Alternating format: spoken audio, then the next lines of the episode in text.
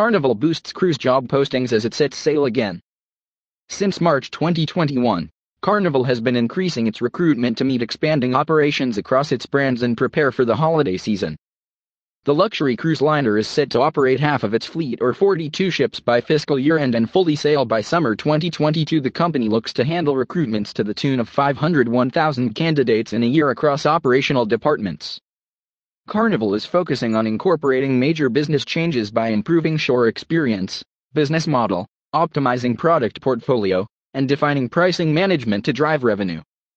Carnival Corporation is ready into higher entry level to vice president roles to meet full fleet cruise operations for summer 2022. As cruises resume after COVID 19 halted and slowed down listings for the large part of 2020, the company increased job advertisements from 65 jobs in Q1 2021 to 204 in Q2 2021. With Carnival resuming cruises in July 2021 and more to follow in the coming months, the company is focusing on hotel staffing requirements. The luxury cruise liner is set to operate half of its fleet or 42 ships by fiscal year end and fully sail by summer 2022.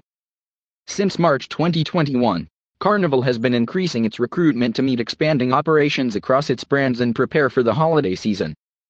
Bookings rose by 45% in Q2 2021 when compared to the previous quarter, according to its Q2 earnings call. The company looks to handle recruitments to the tune of 501,000 candidates in a year across operational departments, as evidenced by its talent attraction shipboard recruiter role. Its director, shipboard HR operations role seeks to ensure effective and efficient delivery of HR services to over 40,000 shipboard employees. The company established new health and employee safety HES protocols and guidelines to implement at the ports during a phased return to service and eventual full-scale operations. Carnival is focusing on incorporating major business changes by improving shore experience, business model, optimizing product portfolio, and defining pricing management to drive revenue. Its director, commercial strategy and business development role underscores that the company is looking to create new tours and experiences for Carnival and its sister brands in the Caribbean. It is identifying and deploying new technologies and commercial initiatives to grow Wi Fi, voice, data, and land based opportunities. Carnival received a grant for door locks and assemblies to use in wireless guest engagement systems. The company applied for wireless guest engagement system and signal processing of a wireless guest engagement system and methods for making and using the same. Additionally, in the light of a data breach in March 2021, potentially leaking personal information of its employees and customers, the company listed a senior level role for a data privacy and information governance manager.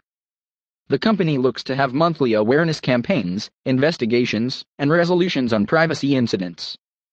Carnival also advertised a role for Director, Marine Investigations to conduct independent investigations of higher level, Level 3, incidents and accidents for all operating lines.